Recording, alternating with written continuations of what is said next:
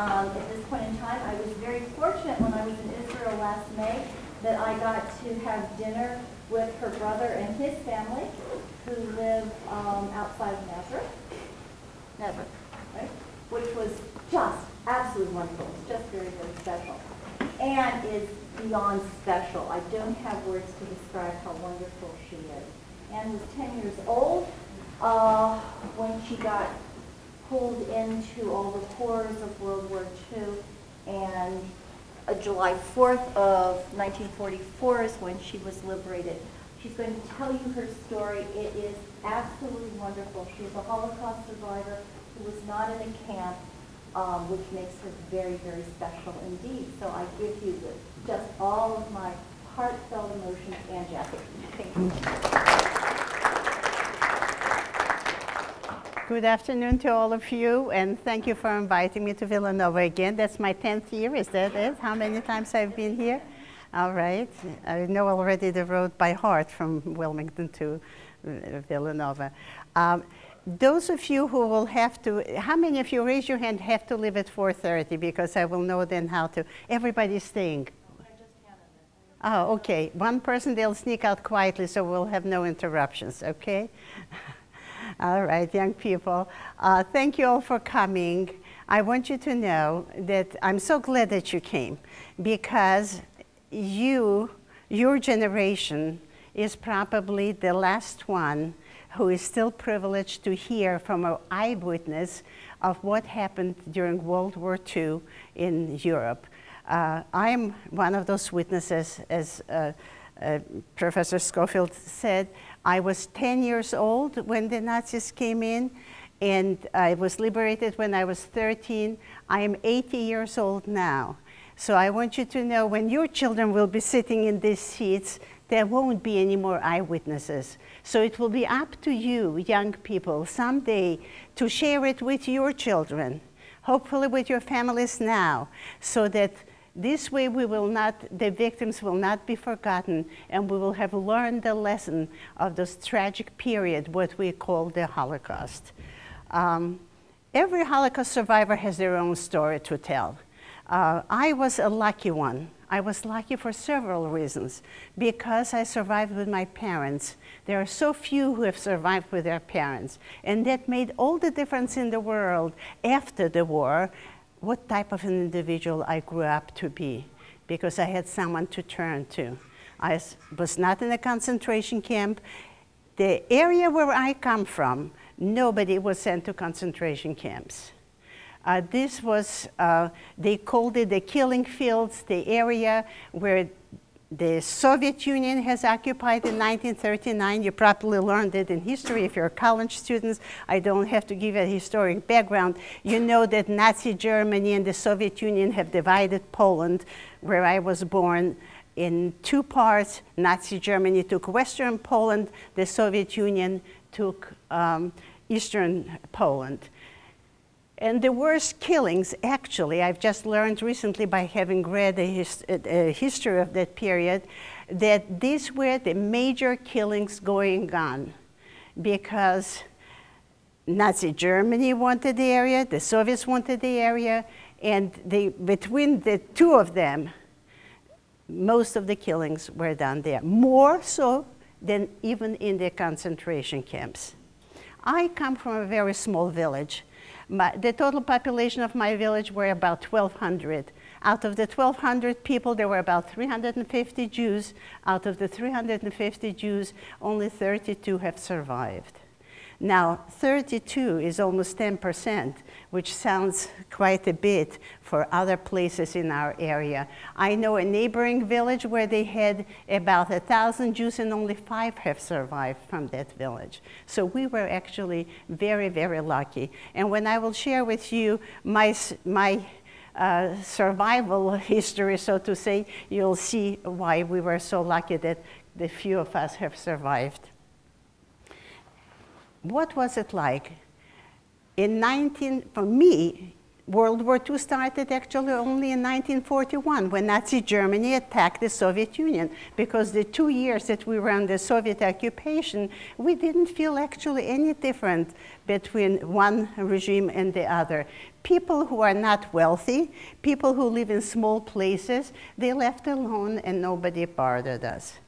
But things changed drastically immediately as soon as the uh, Nazi Germany attacked the Soviet Union. Did we know what's happening in Western Poland? Yes, we did. Some people tried to escape from there, came into our area, and told us how harshly the Nazis are treating the Jews. Did we have a chance to escape? We had not chance to, didn't have a chance to escape. Why? When you live in a big city, when you live somewhere where you have transportation, then it would be, have been possible to run into the Soviet Union. But when you come from a small place, the only thing we had were horses and buggies. How far can you get on a horse and buggy, especially families with little children, before the mechanized Nazi army would take you over? Because within 10 days after they attacked the Soviet Union, they were already in our village. And immediately, immediately the atrocities started. Our village was much too small. The army marched through in a few days and then they established civilian government. The village, our village was too small for the Germans to set up a garrison. So the, what they have done is asked for a volunteer uh, local militia. And this was probably one of the most painful things for us. Having lived been born and raised in such a small place where we knew every single individual, how many of our neighbors, whom we knew so well, with whom we toiled the fields together, with whom we celebrated public holidays together and life events, how many of those young people have volunteered to become uh, militiamen? And it became clear very, very quickly that their job was to help the Nazis do the dirty work for them. It started with the killings right away. First, smaller groups and larger groups, but I have to always ask this question because if we will not learn this lesson, then all my, uh, you know, uh, um, work of, of uh, teaching the young people uh, would, would uh, not amount to much. What is it? Why did one people hate another people to such an extent that when a change of government came about, they have chosen to collaborate with the Nazis instead of be neutral or whatever, to do whatever. How do this, does hatred like this come from? I could tell you there are many, many reasons for hatred. And now I have learned an additional reason why it was so uh, hateful in our area more than anywhere else, why they were so hateful. But the major reason why the hatred existed when, between the two people, the, the few Jews that lived in that village and between the Christian people, is because they were taught to hate. I know for a fact, and I can give you quite a few examples, that hatred was taught in the churches, in the schools, and in the homes. And when you teach hatred, that was the major reason. Of course, there are other reasons. Um, there's sometimes, you know, uh, lack of knowledge about, the, uh, about another religion, or maybe some jealousies, or, or whatever. I found out now that uh, the reason uh, why that hatred existed more than anything else is because of the two years that we were under, under the Russian occupation, and they hated the Russians, and so they have labeled every Jewish person as being a communist. Now I can tell you this, there were no communists in my village because the Jews were very religious and very, uh, you know, observant of their own religion and the Russians were very much against it. And so none of them have ever collaborated or worked with the Russians, but they have labeled all Jews communists. And this is why the killing started. That's what they said at least. However, uh, we have noticed that most of the people that were killed first were those who were better educated, those who had uh, jobs in the occupied uh, period of Russia, Uh, and uh, in general, people, wealthier people, there were not really many wealthy people, but anybody who was a little bit better off than the others, they were the ones who were killed first. And when a group was killed, what they would do is take all their belongings, bring out into the marketplace, and anybody could take, um, when I say anybody, of course, not the Jewish people, but uh, anybody, uh, the Christian people from our village and surrounding villages could go and take everything that they wanted. Uh, there was not much really left at that time still because of the laws that they have instituted for the Jewish people. Because as soon as they came in, they instituted the following Jews must wear a yellow star, Jews must give up everything. Uh, uh, valuable property, anything made out of gold or metal. Uh, all our civil rights were taken away. All men of um, a working age had to go and do hard labor, and of course, they didn't get paid for it. The only thing they did get is uh, an extra ration of bread at the end of the day. So these were the laws that they have uh, issued for the Jewish people. So everything that we had of value was taken away right away. For the Christian people, they had different laws. They told them they were coming to liberate you from communism. Uh, nothing bad will happen to you as long as you follow our rules. One rule you must know you cannot help Jews. You cannot give them any comfort because if you will, you too will be punished the same way as the Jews. So you see, we were caught in a very difficult situation. There was, there was no ghetto in my little village, but there was no need for a ghetto because they knew exactly how many Jews were in town in that little place. And from time to time, they would have a roll call. And when somebody was missing, they would immediately ask put the burden on the Jewish leadership, tell them, you must bring that person. And if not, then they would go and grab 10 hostages and they would kill 10 people for one individual that they would be missing. And you know, they, there was very few, it happens once in our village, I remember. And after that, after the first time when uh, that one person we could not find and they killed 10, nobody dared to run away. Because the first question people ask me is you saw what was happening. Immediately the killing started. Why didn't you try to hide? Why didn't you try to run away? We, we were in a situation caught in such a situation that even if we would find somebody who would hide us uh, you know uh, other people whom you knew so well, they would probably pay with their lives for your escape. So we simply, nobody uh, uh, dared to run. I remember I had a cousin who was at that time about 19 years old, and he came once to his mother and he said, I can see that they will sooner or later come and take me away too. I would like to run away and try to hide somewhere. And she told him, if your life is so dear to you that you don't care that the rest of us will get killed because of your escape, go ahead and do it. But he didn't do it after he realized that it was too much of a price to pay for his only escape. And even if, you know, he escaped, where would he hide? Who would hide him? When the Christian people were told, you must not help or hide any Jewish person. And yet, I must tell you that there were some extraordinary individuals. I mentioned to you, it was painful to us, the fact that so many have collaborated and helped the Nazis do the dirty work, because all the small killings were done by our own, by our own local militiamen.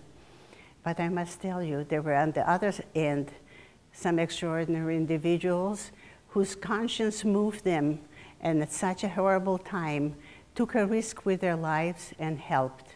In my village, the same as in many other places, I hear from other survivors, there was one man that stands out more than anyone else. He lived in a homestead about three kilometers away from our village, and when he saw what was happening, he tried to help. First, what he did, I did not mention it in the beginning, uh, my mother had her last baby 10 days before the Nazis attacked the Soviet Union. So we had a tiny little baby on our hands. There were no stores in the village, in a village like ours, that one could um, possibly go and buy milk. So this man would sneak in the back of our house because the Nazis took away our cow right away as soon as they came in. He would sneak in the back of our house and he would leave us some milk for the baby, which was an extraordinary, heroic thing in itself to do because not just a, a, you know a, a militiaman would see him, but even a neighbor would see him do such a thing, could go and tell on him, and he would be punished for doing such a thing. And one day, this man found my father standing in the back of the house, and he told him, he says, Listen, I see what's happening in this place.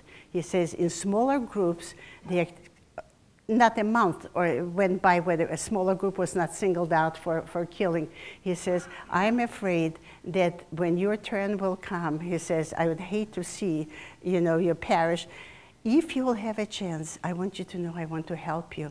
I will leave my barn door open, and if you will come to my barn, uh, I will somehow have a chance to hide you. You know how much courage it takes at a time like this? I often ask myself as an adult, because I was a child at that time, uh, if I would have had the courage to do such a thing. Because if he would have been caught, he and his family would have been killed, his house would have been, uh, you know, burned down, and yet that man took a chance. And these are the true heroes of that period. It turned out that my father did not have a chance to run and uh, escape into his barn. But the word spread in our village quickly that here is a good man who is willing to help. And when the final solution came, what the Nazis called, meaning when they decided that everybody, every Jewish person, person should be killed at a certain time, that one man saved 10 Jewish people.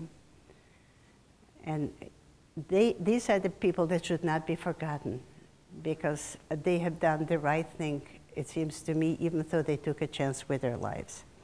The first 15 months in my village, we lived in such total fear, day and night, not knowing, you know, you would get up in the morning and you did not know whether you'll really see the end of the day. Your father was taken away to work in the morning.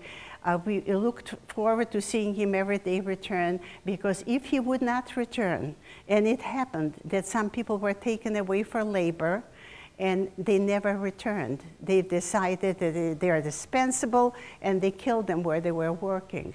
And once they killed the heads of the family, they would come and take the wife and the children, and they too would be killed later on. And so, you know, uh, I remember trying to wait every single day to see if my father will come back, if we still have a chance for another day, you know, to live a little bit longer. And then the humiliation. Everyone, I, I will tell you, what they used to do is single out some more prominent people, such as the rabbi in our, in our uh, community and our militiamen. This was not done by the Nazi soldiers that came in and did the, the uh, later on the, the major killings. They would humiliate him any way they could, take him into the militia station, beat him up, and they would forbid us to come to his help or to uh, treat him and, and help him get well. Um, the fear and the hopelessness with which we lived from day to day, we never thought that any one of us really will have a chance to escape death. The only thoughts that I remember as a child that I had was primarily, how am I going to die? hoping that, you know, in our area they would just simply take the people and shoot them, hoping that when they will shoot me that I would be dead.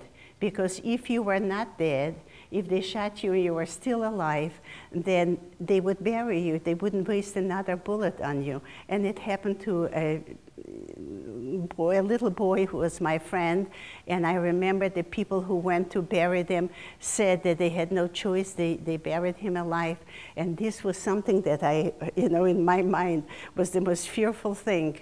I was hoping that at least if I'm dead, I don't care what happens later on, but I should be dead once they have shot me. And so I I'm, I'm, trying to find the right words to convey the feeling uh, of a young child at that time, uh, the fear and the hopelessness and, and the feeling of what have I done wrong? Am I not the same human being as somebody else? I walk out in the street and I am not allowed to step on the sidewalk just because I'm a Jewish person.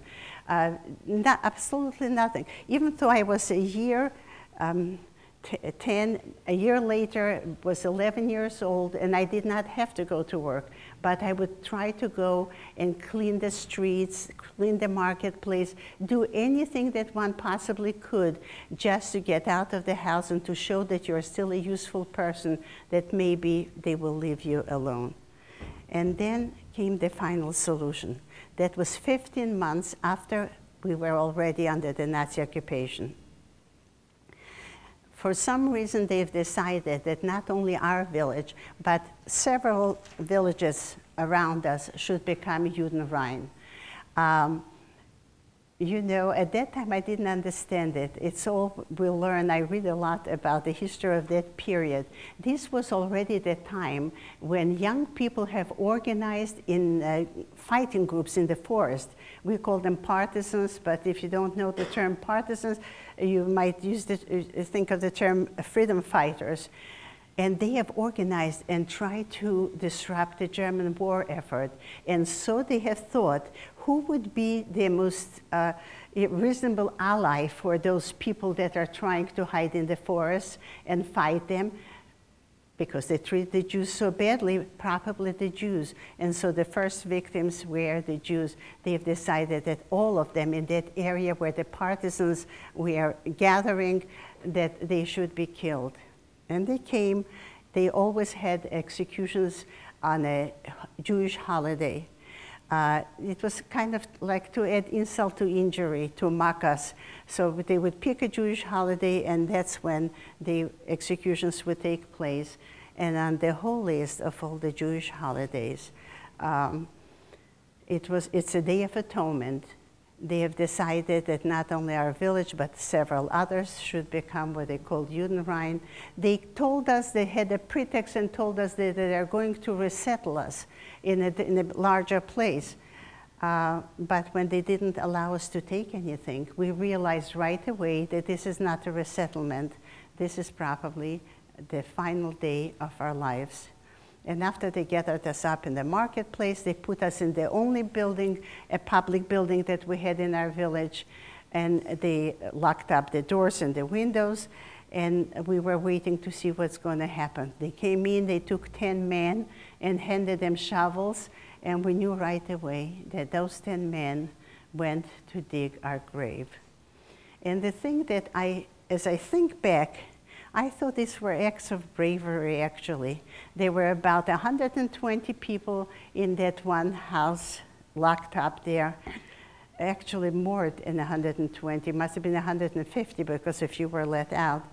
And I did not hear any screaming. I did not hear any crying, not from the little children or the parents, because we knew nothing will help. We were just sitting and waiting for the final moment. And when the men came and told us where they dug our grave, the only thought that came to my mind, I was 11 and a half years old. I was very skinny. I was a very good runner. And the thought that came to me was only when they will take me to walk up to that ditch where they dug, the only thing I can do is start running and there was one area where there were some trees, and I, because I knew the village well, I thought when I will get to this point, I'll start running, and maybe, I know they'll shoot me in the back, but at least I'm not going to walk up to that open pit where everybody else has been shot already.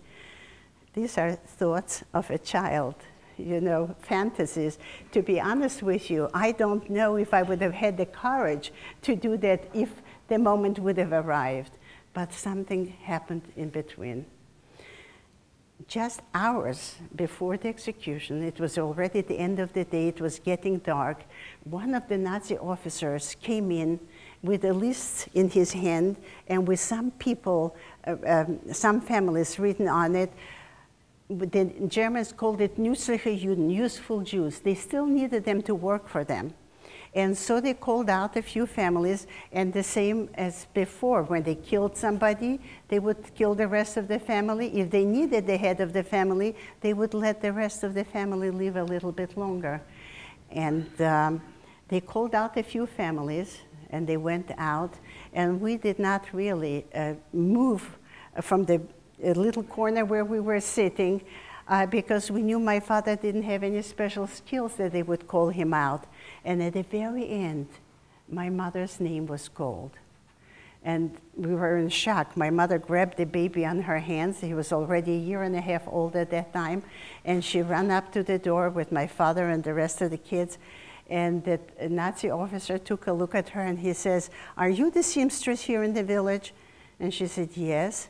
He says, I want dresses made for my wife. I think I'm going to let you leave a couple of weeks longer. Now, a couple of weeks doesn't look like a long time, but when you know that everybody else that's left behind there has only a few hours to live, it seems like an eternity. I remember when we were uh, left that um, uh, building, I ran to the house as fast as I possibly could. I think that my feet barely touched the ground. That's how, because you wanted to sep, for some reason, you wanted to separate yourself from those that are doomed, or maybe they will change their mind.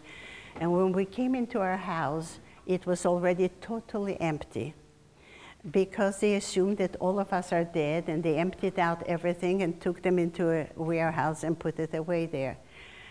We I don't need to tell you, none of us slept a wink that night because at dawn they took out everyone one by one and they shot everyone that was left behind.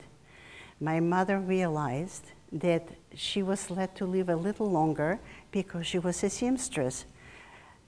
She, they took away her sewing machine. How is she going to be able to make the dresses for that German officer? And so she went to him to the, they were still in town, of course, at that time, and asked for permission to reclaim her sewing machine. And he understood it, and he immediately gave her permission to go ahead and do it and get claim it. And so my mother went to that warehouse where all the belongings, all the Jewish belongings were. And as she approaches that warehouse, she hears two people arguing with them, between themselves. Uh, one, a voice she recognized, a woman that lived down the street, and a, one of her militiamen. The woman says, Eva was my best friend. I know she would have probably wanted me to have her sewing machine. I'm going to take it. And the militiaman said, I couldn't care less. My mother wants a sewing machine. I'm going to take it. And um, they, they arguing, and my mother walks in with the permission to claim it, and both of them were in shock, you know, because both of them wanted the sewing machine. The sewing machine was a big deal in those days. And when my mother presented the slip, they had no choice, the militiamen, but to give it to her. But the woman turned around and she told my mother, Listen, Eva, if they would have killed you this morning, would you want me to have your sewing machine or would you want this militiaman to have your sewing machine? Now, as a rule, my mother wouldn't even dare to talk back to a Christian person unless they say something bad about you, and then you, uh, you know, you can be taken away and, and killed. But she was already in so much pain. This was the morning where she uh, witnessed the killing of everyone that she knew all her life, just a handful of us that were let, let out. And so she told her, she said, she talked back to her and she said, Listen, she says, I heard you say that you were my best friend.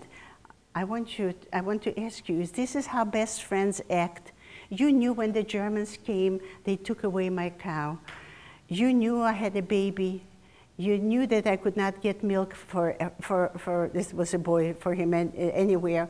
Did you come around once to ask me, can you use a little bit of milk for the baby? You never did. You were just hiding from me all the time, she says. And this is now you claim that you're my best friend. The woman didn't know what to say. But that very same day, they took us away uh, to a ghetto in a neighboring town. And before we left the house, we found on our doorstep a jug of milk and a loaf of bread. And I want you to know she didn't have to tell us uh, who did it. We understood right away. The woman was not a bad person. The woman never learned, nobody taught her to care for others that are different than she is. And that's why she didn't do. As soon as my mother explained to her what was the right thing to do, she came through and she helped. I, this is a minor incident, but you, as young people, I want to tell you it is so important to be sensitive to the needs of others who are different than you are. Any human being that is in need, if we can possibly ever help them, we should do it. This is our duty and this is our obligation. That woman, I want to tell you something. I'm going to interrupt and inter, uh, interject something very, uh, you know, pertaining to that particular woman. You know, when the Soviet Union was in our area there where I was born, we could never go there. They would never allow anybody to come back. Uh, but when the Soviet Union fell apart, my older brother, who lived in Israel, went the first one to take a look what our village looks like, what happened there. And he found that woman. He knew about this incident, and everybody told him that, oh, this is the evil person, you know, she didn't help your mother because, you know, in a small place, everybody talks and knows.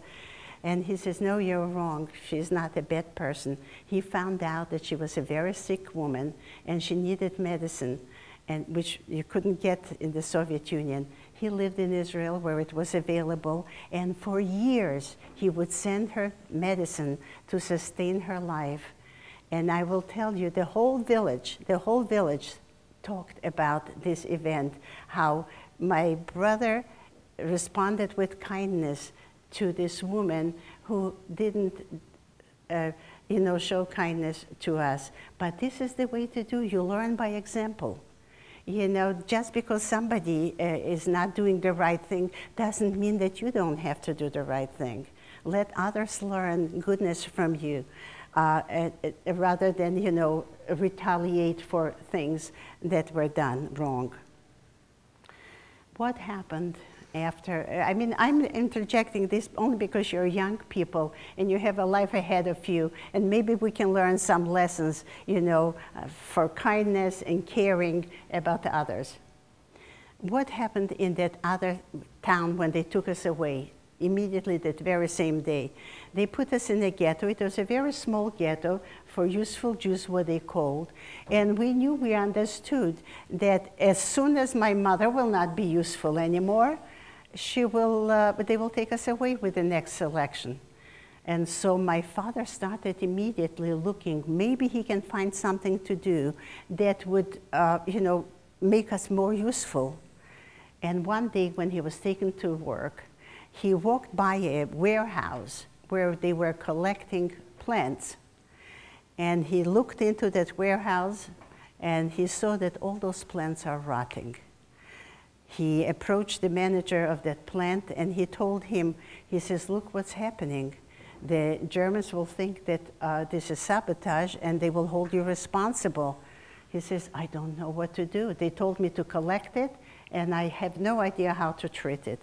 So my father told him, he says, listen, this was my hobby before the war. I know exactly how to treat those plants. Why don't you go to the Nazi officer and tell him that you need my services and maybe I can help you here? And so he did. And my father started working in that warehouse. And we felt a little bit better, thinking, oh, now my father is a useful person. Maybe when they come to, uh, uh, to take away some people, we will not be taken away. But this is not what happened. About a week or so later, we see two trucks are rolling in to the ghetto, with a list of people to be taken away. They're not useful anymore. They have, even though it was a small ghetto, but they still wanted to reduce the population. And uh, our name was on that list, and we had no choice. Once your name is on the list and you're surrounded all the time, you know, with, with, with guns, there's no way you can run away and no way you can escape. And so I remember my father helped all of us get up on the, on the truck, and he was the last one to jump up because he needed to help us first. And as luck would have it, in the distance, he has noticed the man for whom he was working.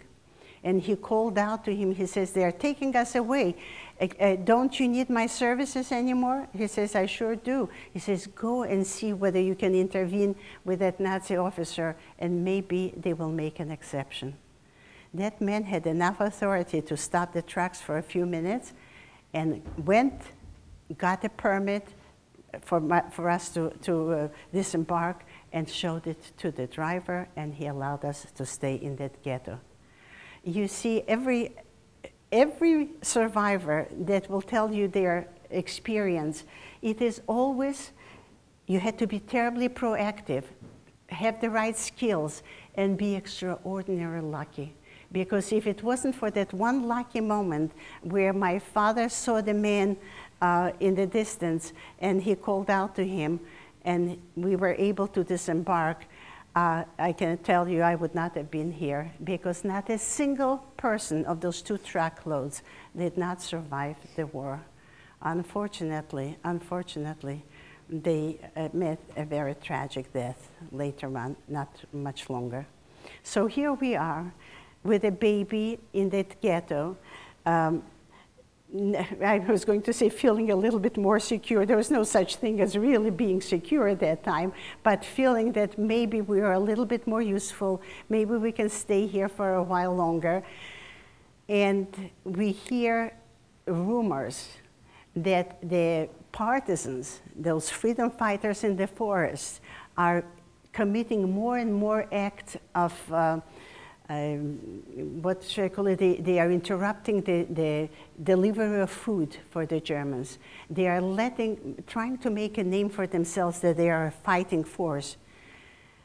And one day, without us knowing what's happening, even though we heard that some partisans are in the area, a group of those partisans decided to stage a raid on the town, on the small German garrison uh, that we, where we were in that ghetto, and to destroy it. We had no idea what was happening. We heard a lot of shooting. The only thing we did is we lie down on the floor so that stray bullets will not uh, hit us. And when the sh- uh, shooting subsided, uh, my father looked out of the window and noticed one of the partisans. And he says, What are you doing? He says, Here. All the Jews from the ghetto have already escaped. That young man apparently noticed when they were already retreating that there's the ghetto door is still locked, the gate. So he ran in and he told the people, he says, This is your chance. He says, If you will run through the swamps into the forest, somebody will tell you where to go. Get out of here, or tomorrow, as soon as we are gone, they will uh, kill you all. And so, without even having a chance to put on any warm clothes on ourselves or grab anything, we jumped through the window and ran through the swamps into the forest. My mother, with a baby on her hands, who is only a year and a half old at that time, uh, I remember one thing that stood out in my mind is that he didn't even have a pair of shoes on his feet. I had a very light spring coat. It was November 1st, 1942. And the reason why I remember the date, I don't, I would not have remembered the date, to be honest with you. I was a young kid. The man who staged the raid on that town later on wrote a biography of his life, and he wrote that on this and this date, on November 1st, we attacked the town of Myadel. And this is where I was, so I know that it must have been November 1st when we were finally, you know, had a chance to escape from the ghetto and get into the forest. And I cannot tell you what kind of a moment it was of extraordinary euphoria. Having lived already for what 16, 17 months under the Nazi occupation. Every single day your life is in danger, and all of a sudden you find yourself with no one with a gun standing behind your back. We thought maybe, maybe now we have a chance. We thought the partisans would help us. But the commanding officer of the partisans told us, um, he says, I need young men with arms to help me fight. You are middle aged people with children. He says, I have no use for you. I'll do one thing for you. I will um, give you a guide, and he will take you from here into a faraway large forest, and there you'll have to fend for yourself. And there, a new chapter of our survival starts. Can you imagine having lived through uh, you know, being in our town and into the ghetto, and now we find ourselves in the forest. The feeling was uh, a, a, little easier because there's nobody uh, with a gun behind you, but the, the conditions, uh, the weather, it started snowing a, a, week right after we came into the forest. A week later, it started snowing. What did we had absolutely nothing. Uh, when when uh, I stopped to think about it, yeah, how we made it through the first winter, it's uh, you know it's mind-boggling. The partisans helped us make a bonfire, and they told us unequivocally, "You guard it with your life, because if you let the fire go, you will surely you're as good as dead." And my mother followed through on it uh, as they told. Uh, the, every child had to sit around the fire because that's the only way we could get a little bit of warmth. And when I say a little bit of warmth, uh, in the winter, in the horrible cold, you sit in front of the fire and the, the front is burning literally, but your back is freezing. And you keep turning, you know, to make sure that you warm up your back a little bit. I remember I used to shiver all the time so hard that um, I couldn't understand. I couldn't stop it. So one day I asked my father, because uh, with my simple way of thinking at that time, I said, Tell me, is this what will happen? Is this is how my soul will jump out of my body by shaking so hard from the terrible freezing cold? I didn't know what could it be that makes me, you know, jump like this all the time. Uh, where do you get a little bit of food? The cold was horrible, but where do you get a little bit of food to, to even the minimal amount you need to survive? Uh, because we had absolutely nothing. Somebody told us where the nearby villages are. And we went to a nearby village and begged for food from the farmers. And I must tell you that those farmers, who are poor people themselves, were so kind when they saw our despair, when they saw our terrible need, would help with whatever they could. A few potatoes or a few beets, maybe sometimes if we were lucky, a little piece of cabbage, and we would bring it back to the forest, and my mother would cook it. And, uh, and what did she cook it in? Where we had nothing. I mean, this is something that I very rarely tell people. One day she went to the village and found a farmer discarded a um, broken pail. They couldn't carry water with it anymore because it had holes in the bottom. And my mother asked for it, and he gave it to her. And so we would bring the pail, put it in the middle of the bonfire, put some clay soil on the bottom to make sure that the water doesn't run out so quickly. And there was no water either. So what we did, we collected snow and melted snow for water. And do you have any idea how much snow you have to collect to get just a little bit of water? This was our job, constantly collecting snow to fill the pot so that we can boil the few potatoes or the few beets that we got in the village and my mother would divide up and it was there were many days where we had no more than maybe three potatoes for the whole day and we had to get by with it. If it wasn't enough the hunger and the cold infestation of lice because we had nothing to change into. We had no water to wash ourselves with. So before you knew it, uh, we were so infested with lice that we would literally, you know, my mother would take off our clothes every night, shake it over the fire, and we would hear the crackling and put it back on again. Um, it was impossible to get rid of them, and that was a, another one of the nuisances. the younger people uh, moved away very quickly from that area in the forest. They found a way of making a dugout. They, they made themselves dugouts and they would crawl in. And the only people that were left were us, because we had little children. Nobody wanted to be with little kids. And one elderly couple who nobody wanted. And, you know, at that time, I felt it was so very selfish of them to move away and not help us at all. But I could understand now, everyone had to look out for themselves. It was only weeks later that somebody had pity on us and helped us make a little dugout in, uh, in the ground so that, so that uh, we would have a place to hide from the elements. If it was for all those terrible things that I mentioned to you in the forest the first winter, and if they left us alone, uh, most of us who escaped from the ghetto would have survived.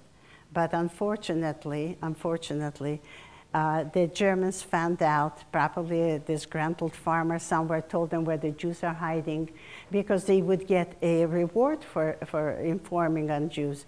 You know, it, salt was scared. You would get five kilograms of salt if you told them uh, where Jews are hiding. And the Germans would come to the forest periodically and try to find us and try to kill as many people as possible.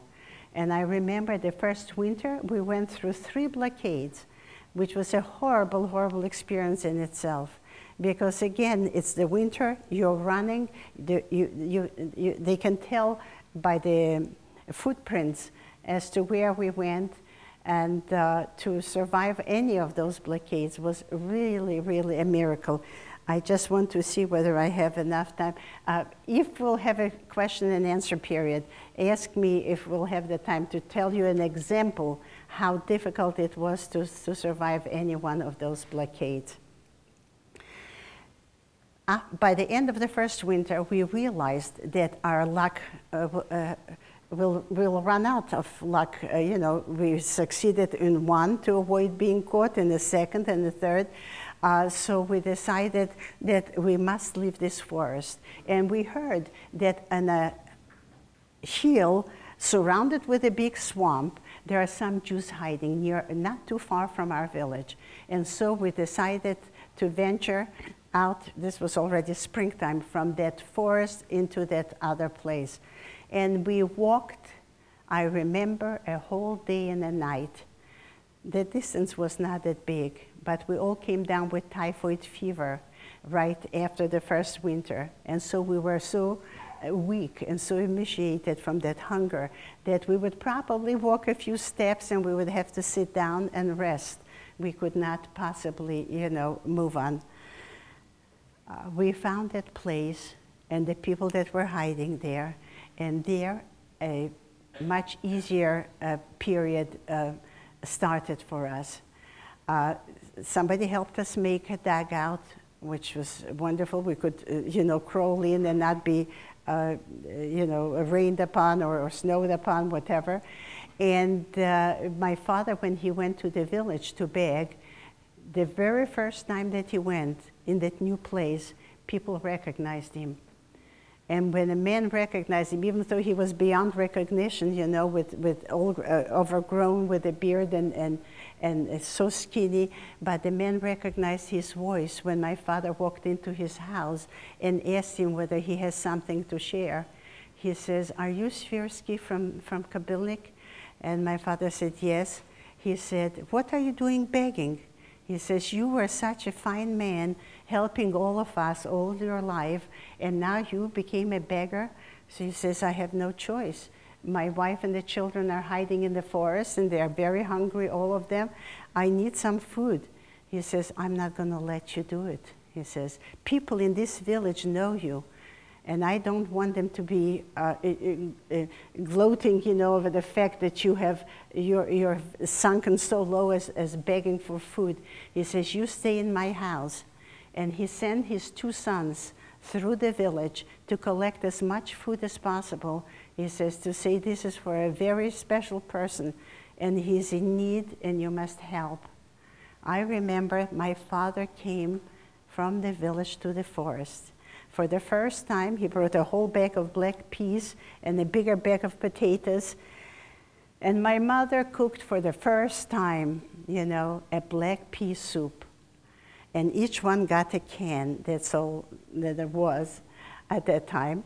And I remember when my turn came to eat that can of black pea soup, all I could think of is how foolish I was before the war. Why didn't I eat black pea soup? It's so delicious. And I thought to myself, the only thing I want, if the war will end and I will survive, to have just enough black pea soup to eat but not just a small can, enough so that my stomach will hurt from too much food instead of too little food. These were the wishes of a young 12 and a half year old kid, you know, who went hungry for such a long time and to whom that can of black pea soup cooked without salt, without uh, onions, without anything, tasted like manna from heaven, believe me. Uh, as you can hear, the second year was much, the, when I say the second year, the second winter, because we were a total of 20 months hiding out in the forest like, like hunted animals, you know, uh, just trying to, to make it from a day to day uh, to, to live a, a day longer uh, our hopes were uh, greater in the forest than while we were incarcerated in the ghetto or in, in, our own hometown because we already heard from people that the German uh, assault on, on Russia has stopped and the Russians are beginning to push back. So we thought maybe, maybe if we are lucky, maybe some of us will survive and be there to tell the world what those beastly Nazis have done to our people. Because uh, even though they have killed many non-Jews also. Uh, they've killed, uh, you know, uh, tens of thousands of Poles, uh, Ukrainians, and uh, other people, anybody, and, and their own people. But Jews they have singled out for one reason only, just because they belong to the Jewish faith. And this was their ideology, so to say, to exterminate all the Jews under the Nazi rule we were extremely, extremely lucky that we were liberated early. You heard July 4th, 1944. The war didn't end until May 1945. It went on for a whole year longer. So those who were incarcerated in the concentration camps had to go through those horrible ordeals for almost a year longer than we did. So that's why I said I'm very, very lucky survivor. And when the war ended, we had no idea that there were concentration camps. Uh, we just saw what was happening around us total devastation. In every village, in every little town, there were just a handful of Jews that were left alive, hiding either in the forest or some Christian person that was kind enough to take a chance and hide them.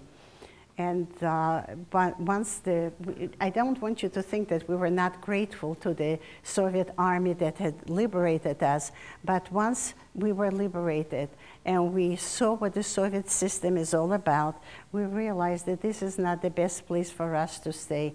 Uh, we used the opportunity that there is a rule uh, former Polish citizens can go back to Poland. And so we my father said that's our chance to get out from the Soviet Union. We left the Soviet Union, came to Poland, realizing that there too is a communist system. We don't want to stay there. Clandestinely, we escaped from Poland through Czechoslovakia and Austria, and we came in the American zone in Western Germany. And there, in, they put us in what they call DP camps, dis displaced persons camps, and we lived there for about five years until we found a chance where to immigrate. Most of the survivors, most of the survivors in 1948 when the State of Israel was created went to live in the State of Israel, including my older brother who found us after the war. Another older brother that was taken away, unfortunately perished in one of the extermination places. Um, when uh, our turn came, you know, to find a place where to immigrate, we too wanted to go to Israel at that time, but the war was going on. And we made contact with my two uncles. My mother and father both had brothers in the United States, and we made contact with them, and they suggested that we come and take a look what the United States is all about. They said, it's a free country. If you will not like it, they will always let you go wherever you want to go. And uh, so we took them up on their offer, and even though we couldn't come directly through Canada, we came to the United States. And I want you to know that no one is more grateful to this country than those of us who survived the Holocaust and found a home. We found uh, religious freedom, we found economic freedom here in this country, and we will be forever grateful because up until now, we have always lived under dictatorships or under great discrimination. And here, for the first time, I feel like an equal human being to everybody else. It took a while to get adjusted to it. I remember the first years when I came here, I was afraid of everyone who wore a uniform, including I once took a train ride, and the man came by in a uniform. I was scared he was going to arrest me because a uniform was something danger you know, but we can overcome. We can overcome all the difficulties there are in life. And so, how many of you guys have been to the Holocaust Museum in, in uh, Washington? Oh, wow, many of you. Thank you, thank you. Those who haven't had a chance, please go. Please go and see it. And I want to bring to your attention one item in that museum. I mean, there are many items. Uh, you know, I found a picture of my girlfriend who lives in Toronto, and the Nazis, she was in the Kaunas ghetto, and they were snapping pictures of children, and she was there. Uh, all of a sudden, I see uh, her picture uh, flipping through, you know, in the, in the, in the museum. But the thing that I wanted to uh, bring your attention to is the saying as you leave the museum. It is such an important saying. It was done, it was said by a German um, a clergyman. His name was Niemöller, Martin Niemöller. And he himself, in the beginning, when Nazis came to power, he was very much pro, pro Hitler. But when Hitler uh, declared that the church must obey the state, uh, he was very disappointed and started to speak up. And when he started to speak up, he was thrown into a concentration camp.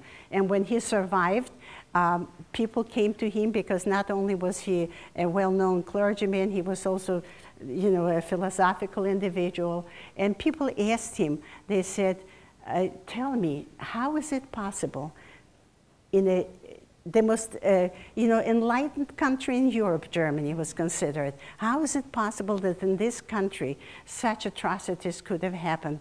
How come that a people so intelligent could become so barbaric? And he says, I'll tell you how it happened. He says, when the Nazis came to power and they came and they took away the Jews, I wasn't Jewish, so he says it didn't concern me and I didn't speak up. And I'm just paraphrasing. Then they came for the communists I wasn't a communist, it didn't concern me, so I didn't speak up. Then they came for the labor people, and, and uh, he says, I didn't belong in that group either, and so I didn't speak up. And then at the end, they came and they took me away. And when they took me away, there was no one left to speak anymore. And there's a tremendous lesson here for us to learn. What happens in a society when the rights are denied one group of people and we remain silent, we don't speak up. There comes a point where our own rights will diminish to a point where we, we, too will have no voice. So that we must care what's happening to others. Minorities are to be protected in any society. You know, democracy doesn't mean that the majority rules. Democracy means that the rights of the minority is also protected. Uh, that, that is the system that we live in here. And I will tell you, as young people, you don't know how lucky you are that you were born in this wonderful country. And I know many of you will probably become leaders in your communities or in the country, and it will be up to you to see to it that the rights of every individual are protected that we uh, not teach hatred, that we teach kindness and tolerance to other individuals who are different than others, and to be very sensitive to the needs of other individuals. I see that the time is running, and I want you to have a chance to ask a few questions. So I will finish here, and uh, I want to thank you all for listening so carefully.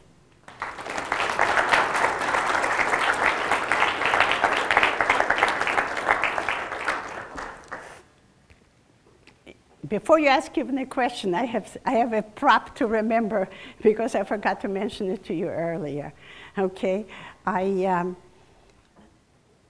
I mentioned to you the teaching of hatred, and that was really a, a terrible thing through the ages that the, the church has uh, uh, accused the Jews of being Christ killers, and it, uh, you know, um, it was the source of the hatred that started. Maybe later on there were other reasons, but that was the main source.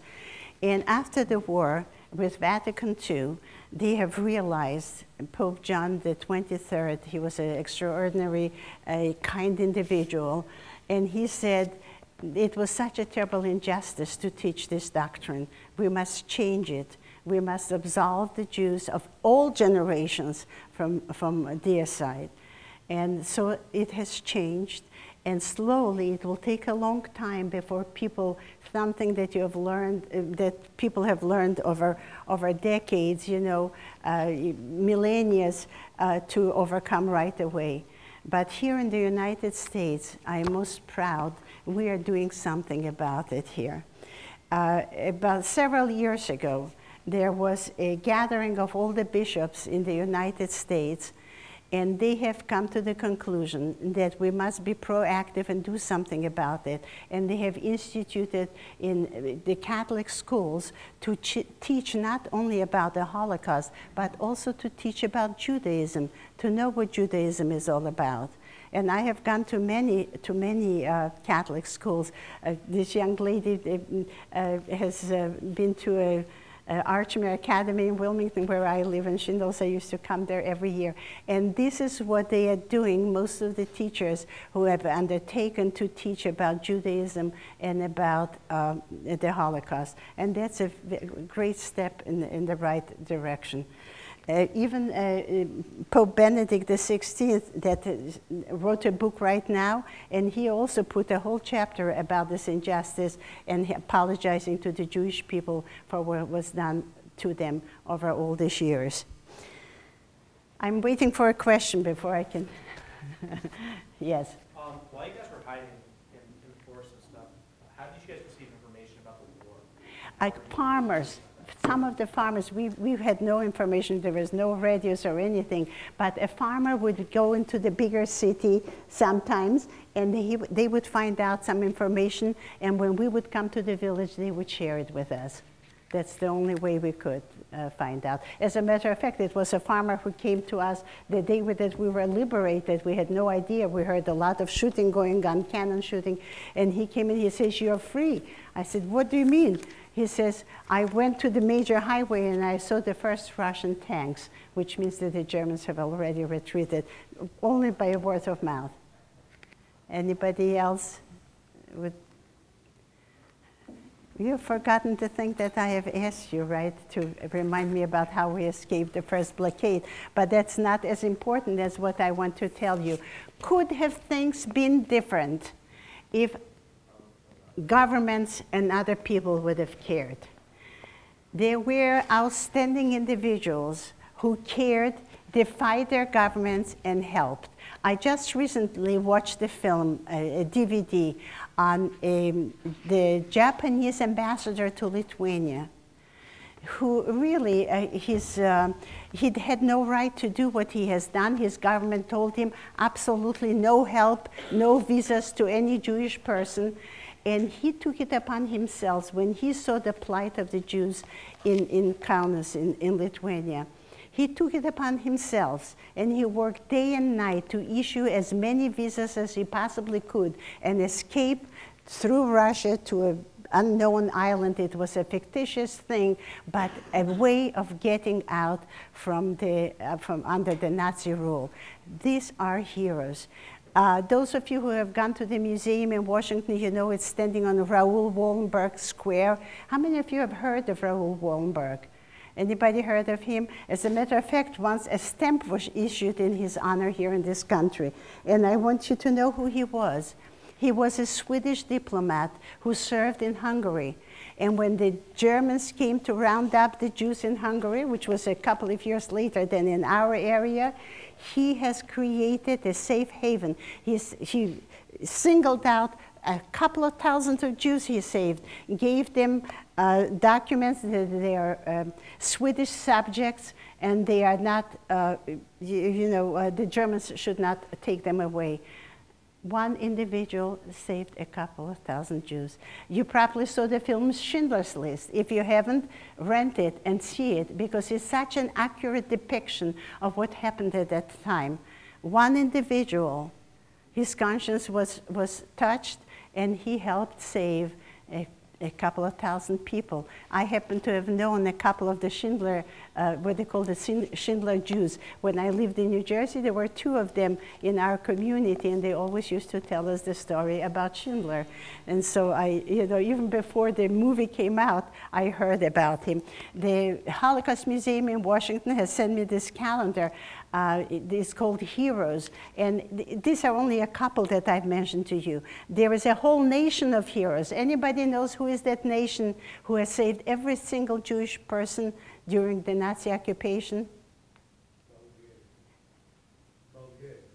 Bulgaria. In Bulgaria, too. That's right. That's right. You're absolutely right. Denmark, Denmark yay. That's good the Danish people, you know, when Nazi Germany occupied Denmark, and Bulgaria too, Bulgarians have also uh, saved their Jews, that's true. I shouldn't say the only one, uh, Denmark. And when Nazi Germans came and they told the Jews to wear the yellow star, uh, the king himself went on the radio because of course they didn't have television in those days. That's a new innovation. And he said, we do not differentiate in our country between Jews and Danes. We are all the same people. If the Jews have to wear a yellow star, uh, I will be the first one to put on a yellow star. And when the Germans saw that there was resistance to their orders, they have rescinded the order. And the Danish people have realized that they will not be able to, you know, um, resist the Nazis for much longer, so they got organized. And at night, on fishermen's boat, they smuggled out every Jewish person from, from their country into Sweden that was a neutral country. And so every single Jew in Denmark was saved. This was a heroic country. We should praise them and we should really emulate this type of people who stood up for the rights of others.